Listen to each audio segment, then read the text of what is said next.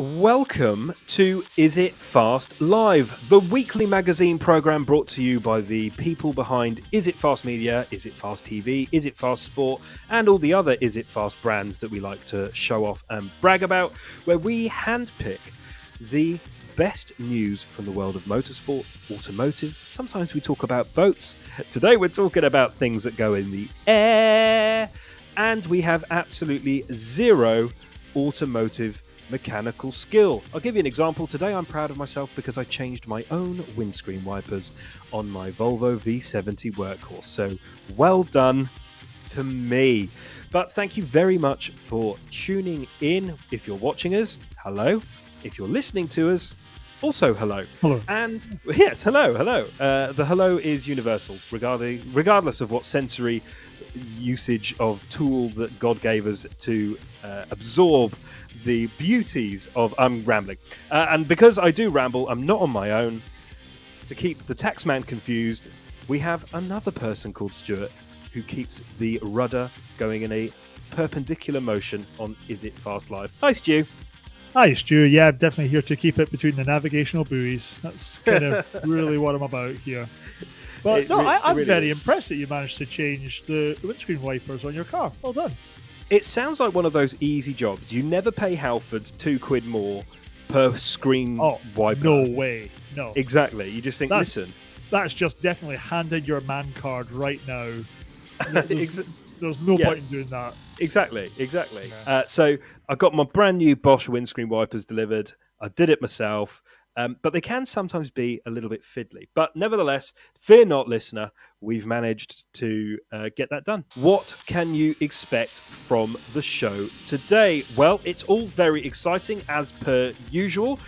We are exploring the very first flying car race that has happened on this planet. I say that with an asterisk because there might have been others.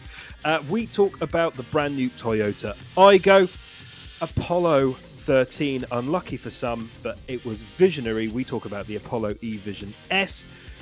There was a small, very small motor race at the weekend. We have a little chat about what that means for F1. Sticking with F1, we talk about a brand new watch that celebrates one of the best racers of all time. Without further ado, should we start with something very exciting? This is very, very exciting. I found this really exciting when we saw this. Yeah, absolutely. Let's go with this one. Let's go with this one. So competition, as a human race, we enjoy it. We find new ways of competing with each other all the time. And there is a brand new competitive motorsport field. This week, we saw the very first, and this is incredible. We saw the very, very first Airspeeder drag race. So Airspeeder is exactly what it sounds like and exactly what it is on the tin. It is the world's first flying car racing series, and they provided a taster this week of what to expect. They released a new video showing two teams contesting a drag race, which sounds bonkers, and I'll tell you for why, because it is.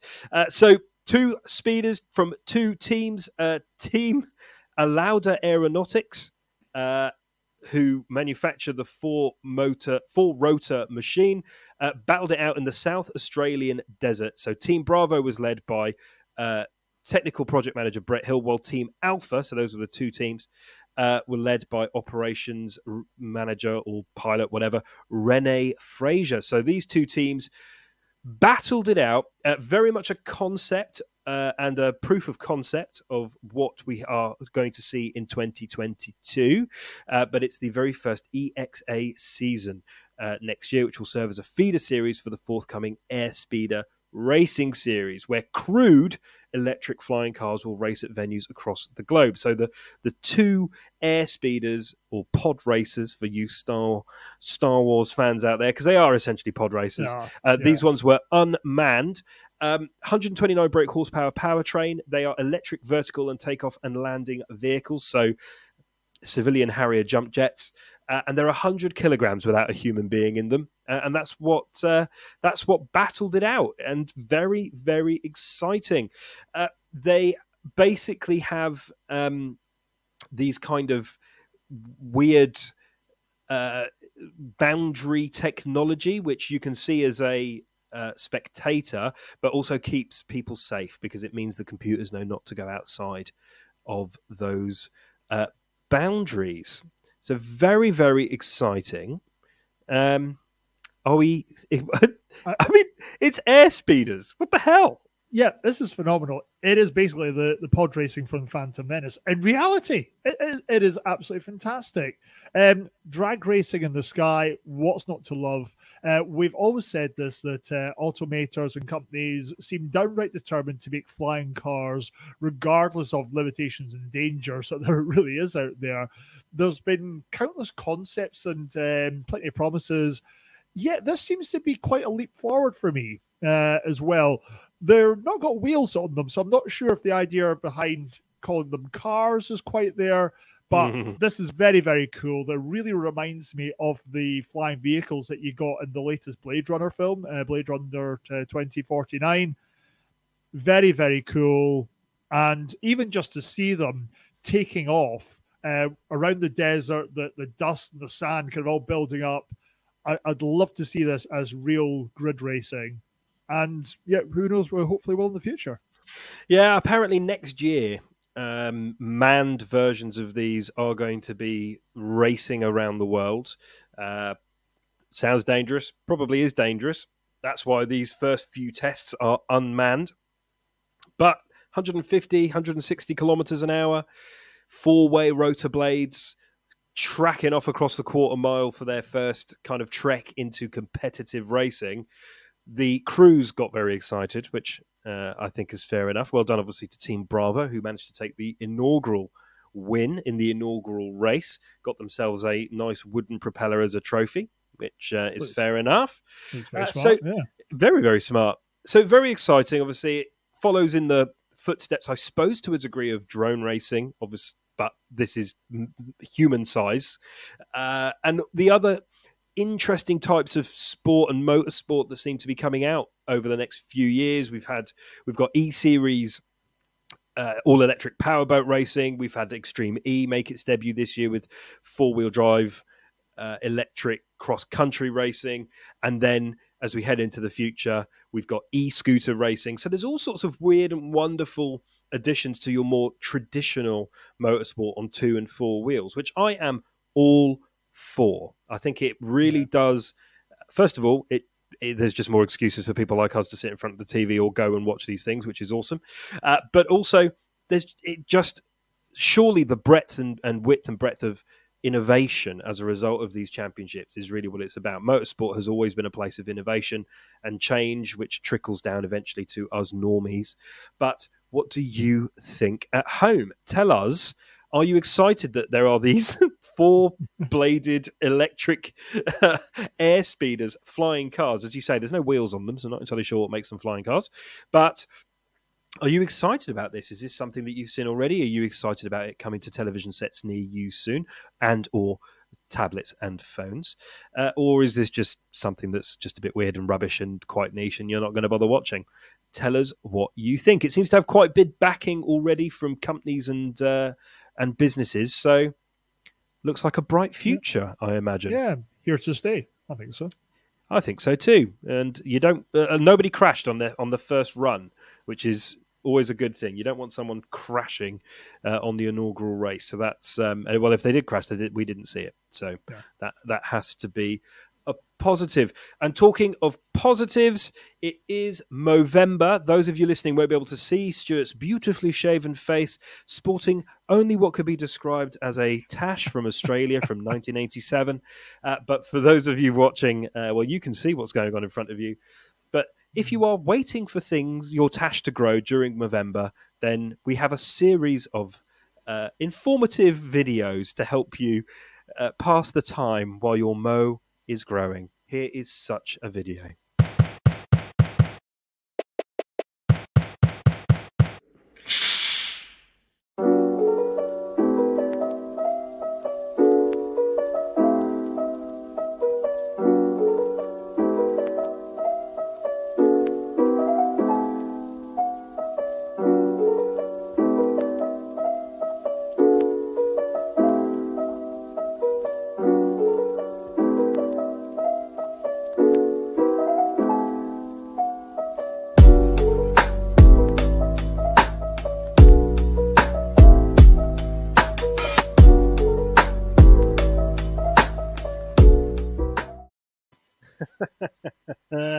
the concentration on my face. I do want to point out that I didn't have to Google how to iron a shirt to do that. Yeah. So while you're waiting for your motor to grow, why not iron that big pile of clothing that has been waiting to be done? Never fails to put a smile on my face, that video. Our very own Stu ironing a shirt for exactly the length of time it takes to grow a mo. But of course, there is a serious message behind it. This is the month of Movember. Do what you can to help a bro in Movember. All the donation details are slathered around our social media pages. Stu, who has been an ambassador for 12 years. 12 years, raised thousands of pounds. And because we know things are a little tight, particularly this time of the year, and for all of us in general because of the last 12 months, never fear. Don't help. It doesn't always come in the form of cash money. Even if you just share the videos that are posted around our Facebook, Instagram, and I think on the website as well, potentially, then that is doing more than enough. We can only be better together. So thank you very much for everyone who gets involved. Thank you very much. On with the show. And Toyota this week gave us what we've all been waiting for, which is the brand new Aygo X. They did give us a very sneaky preview a few months ago about how this could possibly look, but the final version looks very similar to the Aygo that it replaces, but I think is pretty smart. So the new Aygo X, as the X suggests, is a urbanization, a mini SUV, if you will, of the Aygo. It takes over from the more conventional predecessor as the smallest model in Toyota's lineup, so it sits just beneath the Yaris.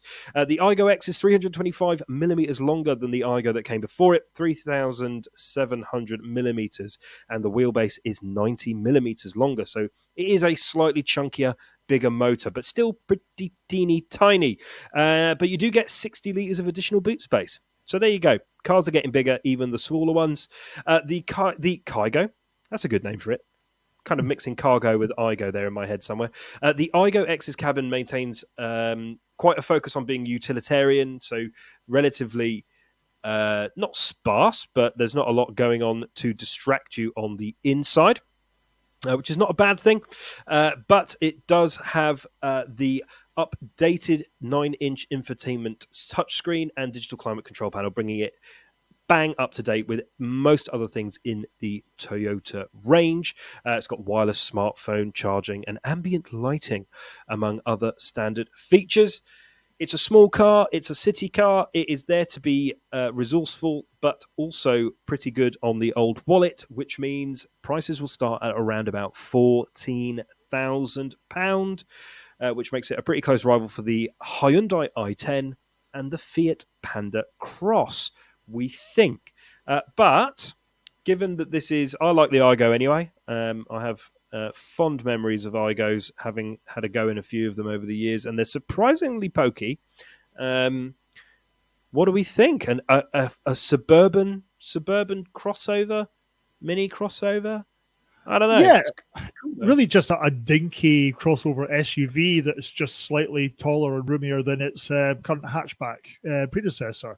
For it, Toyota has described it as new generation for accessible fun and style. There are quite a few kind of similar small city cars that are offering their kind of like jacked up SUV inspired ones. You obviously mentioned the Toyota as well as the Fiat Panda as well. There, Suzuki Ignis as well. Good shout. Yeah, potentially for it as well. It is actually quite Suzuki Ignis. Because that Ignis is like, hey, that's a 4x4, but left in the tumble dryer too long. Like that's kind of what that. Yeah, no, that's true. That's a very good comparison. Yeah, I get the feeling that this isn't quite going to be the 4x4, which is a little bit of a shame because I would possibly like a little bit more competition for the Panda out there. LED headlights looking very smart. I do like the bold creases that they've got on the bumpers as well. Plenty black plastic cladding, the wheel arches, front and back. There Interior, yeah, as you correctly said, no real frills on it there. I do like the black X and the kind of the coloured trim on the upholstery. It looks really smart. But the main dashboard for me, it really looks like you've lost one of the lenses at your Oakley sunglasses for it. But you know what? For under £15,000, this is good. Yeah, I don't think there's too much there. And there is also a soft top, well, not quite soft top version as well available as well, isn't there? Yeah, kind of. Yeah, kind of the French style zippy back. Not really sure why anyone would do it, but it is an interesting little car. I think the Igo is clearly coming to the end of life. They did release that. I think they called it a prologue, the concept that came out before. It's similar-ish to that, nowhere near as wild. It does look definitely a lot more Igo than the concept that was released. But that is not a good thing. Oh, Freudian slip there. That is not a good thing. More cars should look like their concepts. But it is an interesting-looking car. It is much more brutish. I think there is a marked need for small urban city cars. You know, the Japanese particularly have done it for years and years with their Kei cars or Kai cars, where they're just tiny little cars with tiny little engines that are brilliant for tiny little suburban Japanese streets, particularly the streets of Tokyo. But they don't go amiss here, particularly in smaller cities and smaller towns where the parking spaces, and I shall tell you now, as someone that drives two very large cars, the parking spaces are not getting bigger in a lot of cases. I had to squeeze our Alfa Romeo Stelvio into a tiny little space the other day. I managed it, and I talked about it all afternoon because I wore it as a badge of honour. But incredibly, I'm getting completely sidetracked. The Igo X, a nice update. I don't think anyone who buys this would be disappointed. I would, if I was in the market for a teeny tiny little car, it is something I would consider. I'm not, but if I was, this would be up there. And like you say, nice touches on the upholstery with a nice little diamond feel and all the little bits in the headrest and what have you. Kind of a premium place to be. Yeah, I do quite like the joystick gear stick as well. That's quite smart interior as well. But yeah, they're doing well at the moment. I think Toyota are doing well at the moment. Tell us what you think. Are you in the market for a new tiny little car? Is the Igo X something that you would consider? Have you had an Igo in the past? And has this made you want an Igo in the future? Or do you think all crossover weird little things where basically they put bigger wheels, slightly honcher arches on it with a bit of plastic trim, a complete and total waste of time? We promise you will find no judgment here, apart from all the judgment that we regularly give people for making wrong decisions, if I'm honest with you. To be fair, we mostly do those off air, so... Yeah. Oh, yeah. We're very, very catty with the whole thing. We will do it exclusively where people can't hear it and won't judge us for it, which ironically is what we'll judge you on. So there we have it. The Igo X. Tell us what you think. From the sublime to the ridiculous. There's always a story.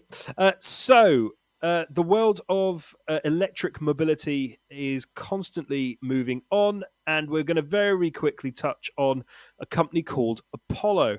Now, I'd heard of Apollo, but that you thought Rocky. I thought Rocky, yeah. Little known fact: I've never watched any of the Rocky films. I only know the popularized trivia so that I can appear to get by. Apollo, I found out today, are the company formerly known as Gumpert. And those of us who know Gumpert will know that these guys are serious about their cars. So just a quick nod from Apollo this week at the China International Import Expo. There you go. There's a name. They revealed the e-Vision S, which is a luxury electric saloon concept, I think it's fair to say. So they've been slowly going away from their internal combustion engine crazy cars of the past as they were as Gumpert. We don't know a lot about this car. We haven't seen the interior. They have told us that they are continuing the development of the new 800 volt, I guess, silicon carbide dual inverter in cooperation with Japanese electronic components maker ROHM. Sexy. Basically, they're going to make real quick electric cars. I'm not going to bother with all the anachronisms and all the rest of it that they're talking about. But Apollo is very much making a play for the luxury EV market in the future. The e-Vision S will then be followed by the e-Vision X, which will be a luxury electric SUV to rival things like the EQS from Mercedes-Benz. Not bothered. I'll be honest with you guys. Yeah. It's just another luxury EV coming the way of probably not us as a market. And that's my entire thoughts on it. I know that's really mean, but what are the general thoughts on this? You can tell I'm not interested in the slightest, can't you? It's not even hard to disguise. No, I don't ever want to see your faking it face. I've got to be honest. It does have a bit of a look of the Aston Martin Vantage about it. For it, it's going to be rivaling. For me, you just hit the nail on the head. It's the luxury, it's the higher end, it's the Audi e-tron GT, the Porsche Taycan, as well as the middle Tesla Model X. Put my teeth back in, I can probably say some of these. But does anybody out there really want a fast, quiet, ultra luxurious, sexy sedan type car? It's just another luxury brand out there. That's a bit of a money spinner. They'll do a limited edition, they'll rake in the cash, and then they'll go off and do something else. We really need to start companies producing affordable EVs to the market. Yeah, I completely agree. Yeah. It's news and it's interesting because Gumpert were always quite interesting to me as producers. It has to be the worst name for something luxury. It's German, isn't it? Gumpert. And they made incredible cars. They're actually consultants to BMW, Audi, and all these other types of companies from a motorsport perspective, which is why when I found that Apollo are essentially the a further evolution of Gumpert, I believe money was exchanged. That's interesting. You know, and EVs are I don't have a problem with the EV thing, but as you say, affordable EVs, they're coming down the line and that's all good. This, as you say, looks very much Aston Martin-ish. I think it's got the front end of a Supra, middle end of an Audi, kind of GTE Tron, GTE, whatever it's called. Just not bothered by it at all. But tell us what you think. Are you interested in the fact that these very niche manufacturers are turning out EVs? It kind of makes sense. You know, they turned out cars with normal engines. Now they've got to turn out cars with electric capability. That makes sense. Apollo have said that they are going to essentially provide this technology and be a supplier to other companies as well. So that also makes sense. I'm not going to waste any more time on this. I'm not bothered about it. I find it very hard to cover my disdain nowadays in stuff that I'm not interested in. So... yeah, I can go ooh pretty, but that's kind of it. Yeah. Right, that's basically it. It's kind of like, wow, that's it. You know, it's cool to look at. If I saw one, I'd be interested, but I wouldn't do anything with it. So there you go. That's my whole thing. Hi, Other Stuart here. You're tuning in to Is It Fast? Oh, I miss my beard. I know. Just needed to interrupt my whinging there. But what an exciting weekend of motorsport we were given on Saturday evening and Sunday evening here in the UK as the Grand Prix travelled to the Central Americas in the second edition of the triple header. First edition of the triple header, I should say. It was race one of three in a row. The Grand Prix de la Ciudad de Mexico de la Gobierno de Central Americanos. I made that last bit up, but it's not the Mexican Grand Prix anymore. It is the Grand Prix of Mexico City, but took place. We had a winner that none of us were surprised by, I think, Mr. Max Verstappen. He took the number one slot after a poor qualifying. at the Autodromo Hermanos de Rodriguez in Mexico City. Beautiful, beautiful venue. Then Lewis Hamilton coming second. Don't know how he held off Checo Perez in third, who had a absolute stormer. The crowd were going absolutely mad. He was the first Mexican to ever finish on a podium in the Grand Prix at his home, at a home Grand Prix for a Mexican. I'll get there in the end. First Mexican to finish on the podium at their home Grand Prix. There we go. So it does bring the title ever closer home to Max. I think it's fair to say we have now got Max in the lead with 312.5 points. Lewis, 293.5. Valtteri Bottas is still third in the championship after a horrendous weekend on Sunday. He did so well in qualifying, finishing on pole. He's on 180 points. And then Checo, who finished third, is fourth overall in the championship on 165 points. So, what a weekend. Did you manage to catch any of it, or did it clash with Strictly for you? Max extending his lead to 19 points. That is some going. His pace was just electric, wasn't it? It was just really impossible for Mercedes to compete with, even with Hamilton in second. It was some great driving to fend off falling further down the podium. I do want to say that for me, it's very much Verstappen's to lose. 19 points sounds like a lot, but all it would really require is for Max to finish outside of the point in one of the remaining races, and Lewis can do it. There are still, about over 100 points still available to go in the final four rounds. Yeah. Yeah. So a lot of what Hamilton's described as digging deep is required. He's also said their car's far superior this weekend. There was nothing we could really do about it. I gave it absolutely everything. I believe that. Yeah. He's not making excuses, which is obviously positive to hear. There's nothing worse, whatever sport you watch. But right now, it's not looking good for Hamilton and an eighth championship. It's not. I think there's a lot of things to dissect, and I won't dissect them all.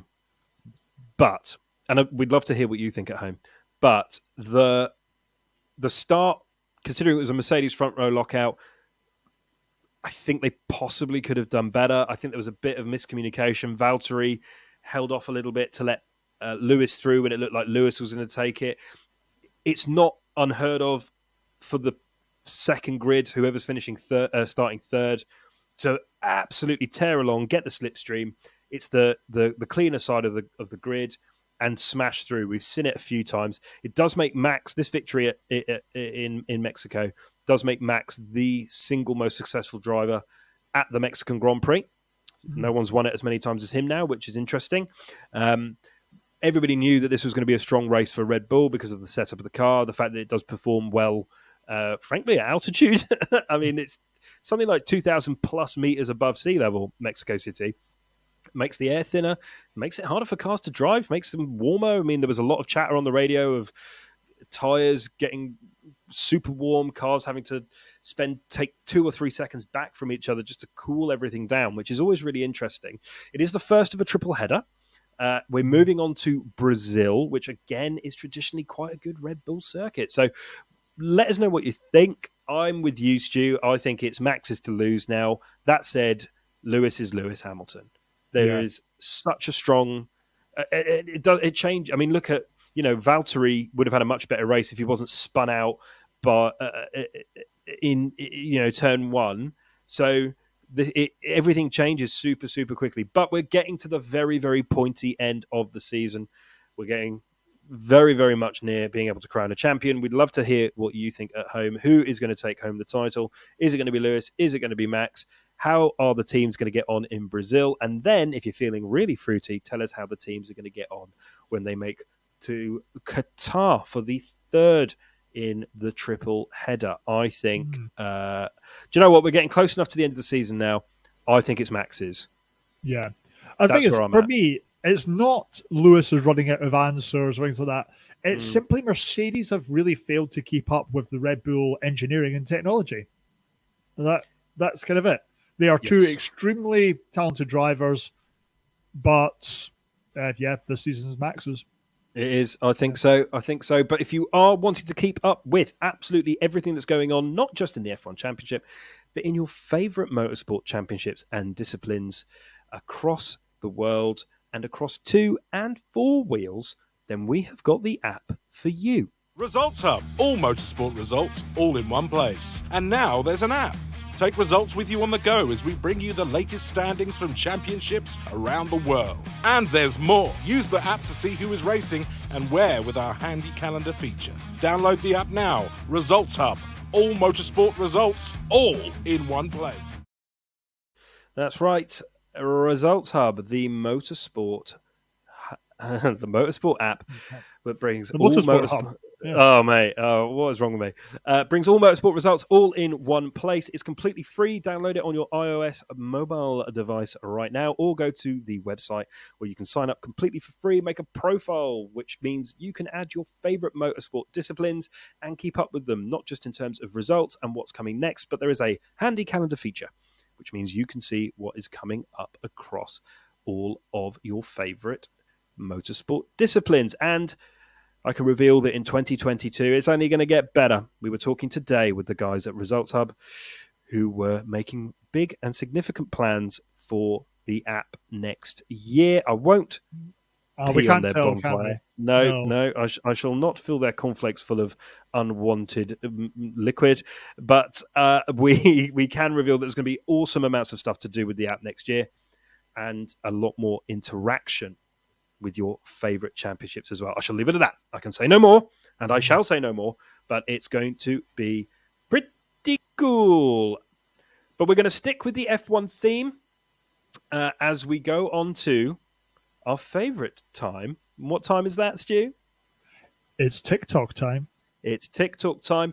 That's right. Every single week we scour the internet to bring you the latest from the world of watches. We love wearing things on our wrist, and this week is no different, as TAG Heuer announced this week that to celebrate 30 years of Ayrton Senna becoming the youngest 3-time world champion, they have released this. So the chronograph, I think it is, but it is a TAG Heuer Formula 1 Senna special, because on the 3rd of November 1991, that was when, in a torrential downpour at Adelaide in Australia, it was Ayrton Senna's time to become the youngest ever 3-time world champion, which is absolutely crazy when you look back at it.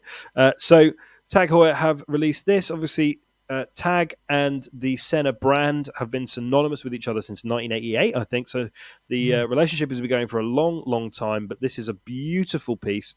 It is on a nice, beautiful strap, which is extraordinary, synonymous with the strap that Senna wore himself, and nice quartz movement on there as well. I don't believe it is a limited edition run, but it is going to cost you in the region of £1,900. That's $2,300 for those of you across the pond. It's a beautiful piece. And what do we think of this? This is just absolutely beautiful. Playing on the signature black and yellow nod to the driver's helmet. Obviously, is Brazilian roots as well with it. I love the matted black steel, and the yellow just works so well today there. Sturdy stainless steel for it, and even just the back of the watch, which not a lot of people get to see. Obviously, having the etched kind of logo of his helmet there, Senna special edition on there, it is just beautiful. And I don't think for £1,900, that's not bad. I think it's very good value. Yeah, well, TAG like to introduce the world of F1 to watch ownership at what they call an affordable rate. And to be fair, given the amount of time, effort, the lineage, the ceremony that their F1 range bring, I think £1,900 is a good starting point. As you say, it is very sturdy. It does look like a sports watch, I think it's fair to say, but overall, nicely done. There's a number of Senna branded watches in the Heuer collection, the TAG Heuer collection. And I think each of them has their own personality, and this is a worthy celebration of 30 years since Ayrton managed to achieve what is just, you know, incredible. He's a legend, just a style and a substance that I don't think will ever be beaten. And the watch does that quite nicely. And do you know what?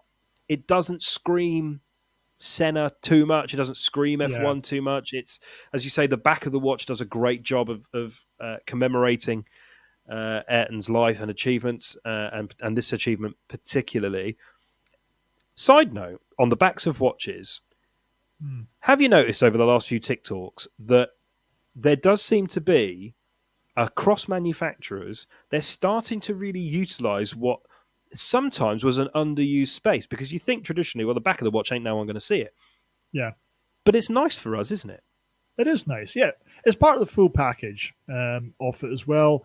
It'd be nice and easy on, if there was a special edition watch, they're just going to put, yeah, this is number blah, blah. Yeah. But you're giving a little bit more detail on it. It's just nice for us watch aficionados.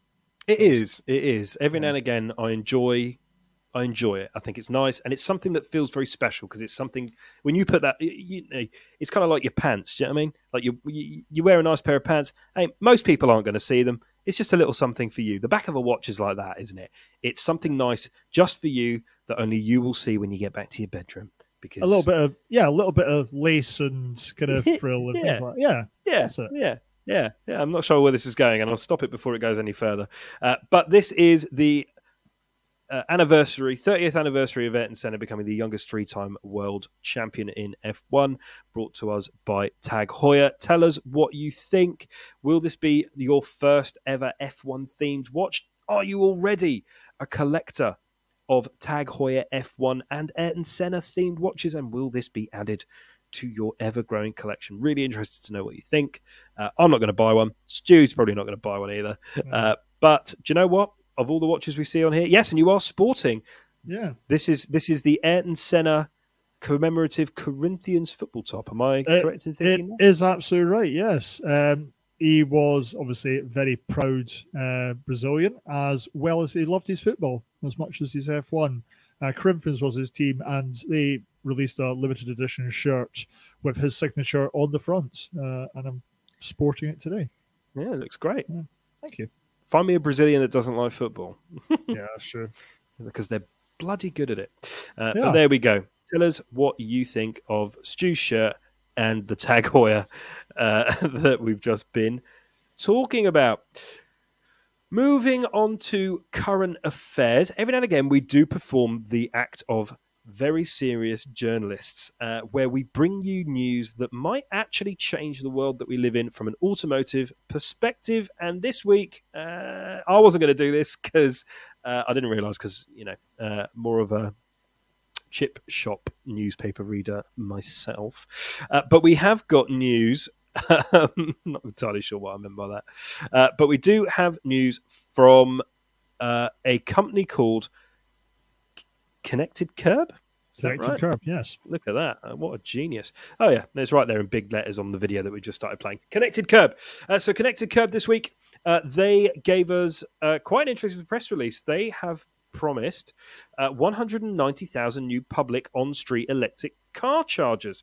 So Connected Kerb, they have been around for a few years. They have been slowly adding a number of electric vehicle recharge solutions to our streets by going around local councils here in the UK and tendering for the right to do so. And they've been doing very well, and they look pretty good. So they are, as part of this levelling up EV charging across the UK, 190,000 new public on-street chargers will be available by 2030. That is what they're pledging. It's an unprecedented rollout. Requires 1.9 billion or up to 1.9 billion pounds of investment to provide EV charging for the tens of millions of drivers who don't have off-street parking. So if you don't have a driveway or a garage space where you can install your own charger for your electric vehicle and plug it in, it's pretty hard to charge your own electric vehicle. But this is a solution to that. So new partnerships for tens of thousands of chargers confirmed in 2021 alone, 30,000 in the pipeline for 2022. Connected Kerb won the tender with West Sussex in the largest ever deployment by a UK local authority, plus thousands more chargers announced across Kent, Milton Keynes, Coventry and Cambridge. So big news. They reckon 190,000 chargers will be available by 2030 for those of us without a driveway to charge our electric vehicle. Interestingly, I like the name of their charging products. Have you seen this? Oh, go on. So they sell, or they have, three separate charging devices, so essentially outdoor chargers. One's called a Gecko, the other one's called a Limpet, and the third one's called the Armadillo. And I just enjoy that hugely. I'd love to know why they are called that. But good news, right? I mean, this is one of the big things. If you haven't got a driveway, you can't charge your electric car. But this is the solution to that. And you can see that companies are making moves to do it. What do we reckon? Yeah, great. I'm delighted that companies like Connected Kerb are getting involved in this. 190,000, where it sounds like a real significant number. Apparently, it's still just about a tenth of the total number that public chargers are being called for by the car industry itself. There does seem to be a little bit of disparity between what the government say there should be, what the car industry say there should be. The Competitions and Markets Authority has said that there should be a requirement of about just under 500,000 by 2030. But this is the issue that people have had with EV cars from day one. The cost of the car itself, the battery cell life, charging time, and where your charging points are going to be. Now, some of these are being addressed, and thanks to kind of Connected Kerb, they are kind of doing their bit. But there's still some other parts that are some way to go. And 2030 is not that far away. Isn't it? It's quite scary. Yeah. Quite scary. Yeah, we're only looking about 8 years, and that's it. That's not a lot of time. Yeah, we are pushing this infrastructure as we go out. You know, COP26 is still happening, and there's lots of developments generally in the world to try and make everything more sustainable and better for the ozone layers, which is completely and totally right. If you don't like that statement, then feel free to send us hate mail at P.O. Box naff off. It is just a reality. The world is getting warmer, and cars contribute to that as much as a lot of other things, I know. And I guess electric cars are a solution to that. But yes, we need to be able to charge them up. It's tough, isn't it? Because no one really knows the answer. We know the infrastructure isn't there at the moment. We know that not everyone has a driveway. We know that it's difficult to deal with it, but I think it's important to realize Moore's law. Isn't that the thing where technology and ability gets cheaper and quicker and half the size every year? And we are, if you look at what's available now compared to what was available just 5 years ago, it is night and day. So fair play. Well done to Connected Kerb. Well done on winning all those tenders. We know that writing tender documentation is a proper pain in the backside. So just getting through that process, fair play. But I look forward to seeing one of the 600 that are being installed around Kent over the next little while. I think that was the number. 2021, 600 were installed across the home county of Is It Fast? So that is good news. So there you go. If you want to charge up your car on the street, apparently we should do like a team. Yeah, we should do like a team selfie with and send a picture to the good people at Connected Kerb. Do you know what? We will. The very next time we see a Connected Kerb product, whether it's the Limpet, the Gecko, was it the Gecko, the Limpet, or the Armadillo, we'll get a selfie with it. We promise. But you know what? Fair play. Innovation really is the mother of innovation. So well done. We're going to go on a completely different tangent now. We're going to get super duper luxury. Who doesn't like going on a luxury boat? I know I do. We love luxury boats. So if you have missed, and I wouldn't blame you if you did, if you've missed the Fort Lauderdale, sometimes I wonder, if you've missed the Fort Lauderdale Boat Show, which happened at the end of October, Where were you? Where were you guys? Crazy. Not Fort Lauderdale. Yeah. Not Fort Lauderdale. Fort Lauderdale, for those of you who don't know, is a mecca for super yachts, which is why they host an annual show there talking about the latest in the yachting world. And this year, whoosh, they were talking about this. This is a bit of a pin-up poster girl, really, for the super yacht world, because it's quite a beautiful thing. This is the latest from Dutch manufacturer Feadship's yard, I think they call it, in Das Nederlanden. And this is called Boardwalk. Mm-mm. After Boardwalk Empire, treading the boardwalk. I don't know, but it's a cool name. Stretching 252 foot from the very pointy bit at the front, is that the bow? All the way to the triple deck stern. Stern's at the back. I know that one. Yeah, stern's at the back. Yeah. This is, as I say, Boardwalk. It's a beautiful ship. We haven't seen the interior. I'm not entirely sure what it looks like, but we do know who's bought it. So we do know who it belongs to. Do you know who it belongs to, Stu? As I know Christmas is coming up. Is it me? Nah, sorry. I couldn't quite stretch to however much this costs. I dread to think. Yeah. This belongs to US billionaire Tilman Fertitta, who is known for, I think he owns more than this, but the over 500 restaurants of the much-loved Bubba Gump Shrimp Company chain.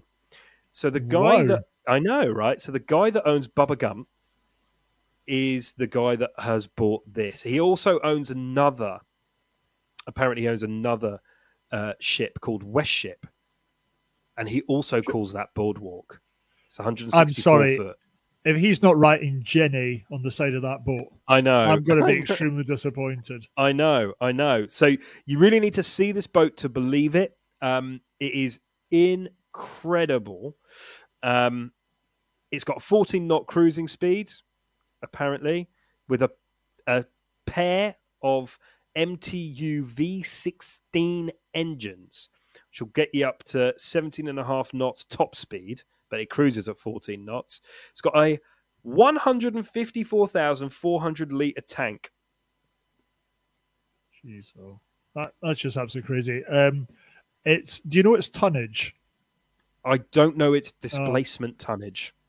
Unbelievable. 1,848 gross tonnage. That is unbelievable. That's a big ship. Yeah, on the ranking of the largest yachts in the world, the Boardwalk Super Yacht is listed at 197th. So barely makes the top 200. Isn't that crazy? This boat is massive. The ship is massive. You know the inside's going to look absolutely banging. I want to see the inside of this as soon as we can. Yeah. We're not one for super yachts. I mean, we've shown a fair few on the show, certainly on the pod, but it is just testament to human engineering. We do celebrate motorized human engineering on the show, and it is a beautiful vessel. If nothing else, it is a beautiful vessel. And do you know what? I think I might own a little bit of this, considering I have eaten a Bubba Gump quite a few times when I've been up and around the world. So I own possibly a square meter of this. But this is Boardwalk from Dutch manufacturer Feadship. Tell us what you think. You can't really imagine this, obviously being from Netherlands, that someone's going to be able to take this up and down the canals of Amsterdam where you're on your stag. Nah, it's not happening. Just a bit huge. Yeah. It is a bit huge, but fair play. It's a beautiful bit of craftsmanship. Very lucky man to be able to sail around in her. But tell us in the comments. Tell us what you think. Is this somewhere you would like to holiday? If you ended up somehow being a billionaire, would you buy this back? I'm not convinced, but there we go. I think it's a lovely, lovely thing. And if it was ever moored in a dock near me, I would certainly look at it and go, ooh, that's nice. That's as far as I would go. Before we leave you all to get on with your days, dinners, evenings, and other such activities, we will end the show with this rather interesting bit of news that I tell you now could only come out of the United States. So I'm going to hand over to my co-anchor at ABC7, Listen to this. The mysterious jetpack man spotted near LAX and across parts of LA may not have been a man at all. New images from recent incidents released by LAPD appears to show an inflatable balloon resembling Jack Skellington from the film Nightmare Before Christmas. Police released photos and video from a sighting over the Hollywood Hills and Century City. The FBI says its agents worked closely with the FAA to investigate reports of the jetpack man in the LA area. They believe people likely saw balloons, not a real man.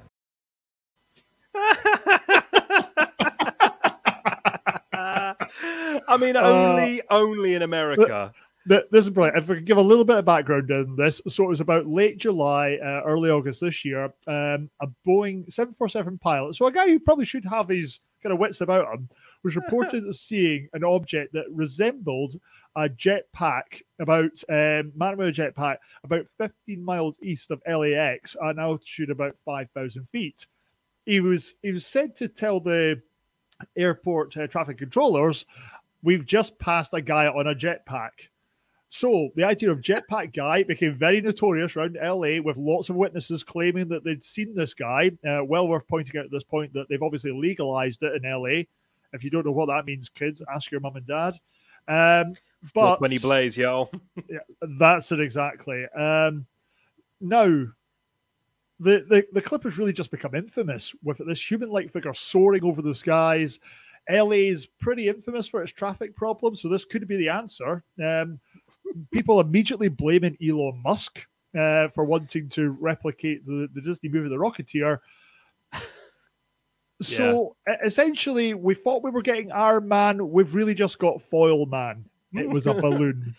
When you see this, right? Yeah. There's no... Now, fair enough. If you're on the ground and you look up, I can see... Or if you go past it quickly in a plane, fine. But when you look at the imagery that the LAPD picked up from their helicopter, there is no way that that is Jack Skellington looking at you all day. All day. And it's so funny because you can just imagine people losing their absolute minds over this. And then they go, "Oh, no, mate, it's Jack Skellington." But God bless America and all who sail in her, because it is just so odd. It just doesn't happen here. The FBI were investigating this. This is phenomenal. Do you think that this means that the Card Factory is now a terrorist organization in the eyes of the FBI? And it should be if it isn't. So sorry to public health warning. Yeah, so sorry to bust your balloon here, Stu. It's not a guy on a jetpack. I'm not sorry. A guy on a jetpack. But there you go. One more thing. Yeah. What did the Nightmare Before Christmas tree say before it was felled? Tim Burton. Oh no! Oh. That is awful. Oh come on! Bit early for Christmas cracker jokes, isn't it? It was, but too late for Halloween jokes. Depends where you feel for that film. That's true. We've kind of slotted in between the cracks there, but there you go. Floaty, what was it? Jetpack man? Was that what they were calling it? Yeah, jetpack man or jetpack guy. Yeah, jetpack guy. Jetpack guy. Don't worry, folks. It's not real. It is, in fact, just Jack Skellington. Sorry, guys. But that does bring to a conclusion another week here on Is It Fast Live, the weekly magazine program where we handpick some of the stories from the last 7 days that have tickled our fancy, or in Stu's case, tickled his moustache as he grows it for Movember. Remember to please donate what you can and share our content with those who you feel may also donate, because every little helps. Every mo can save a bro, no matter what that mo is, regardless of what's going on your face.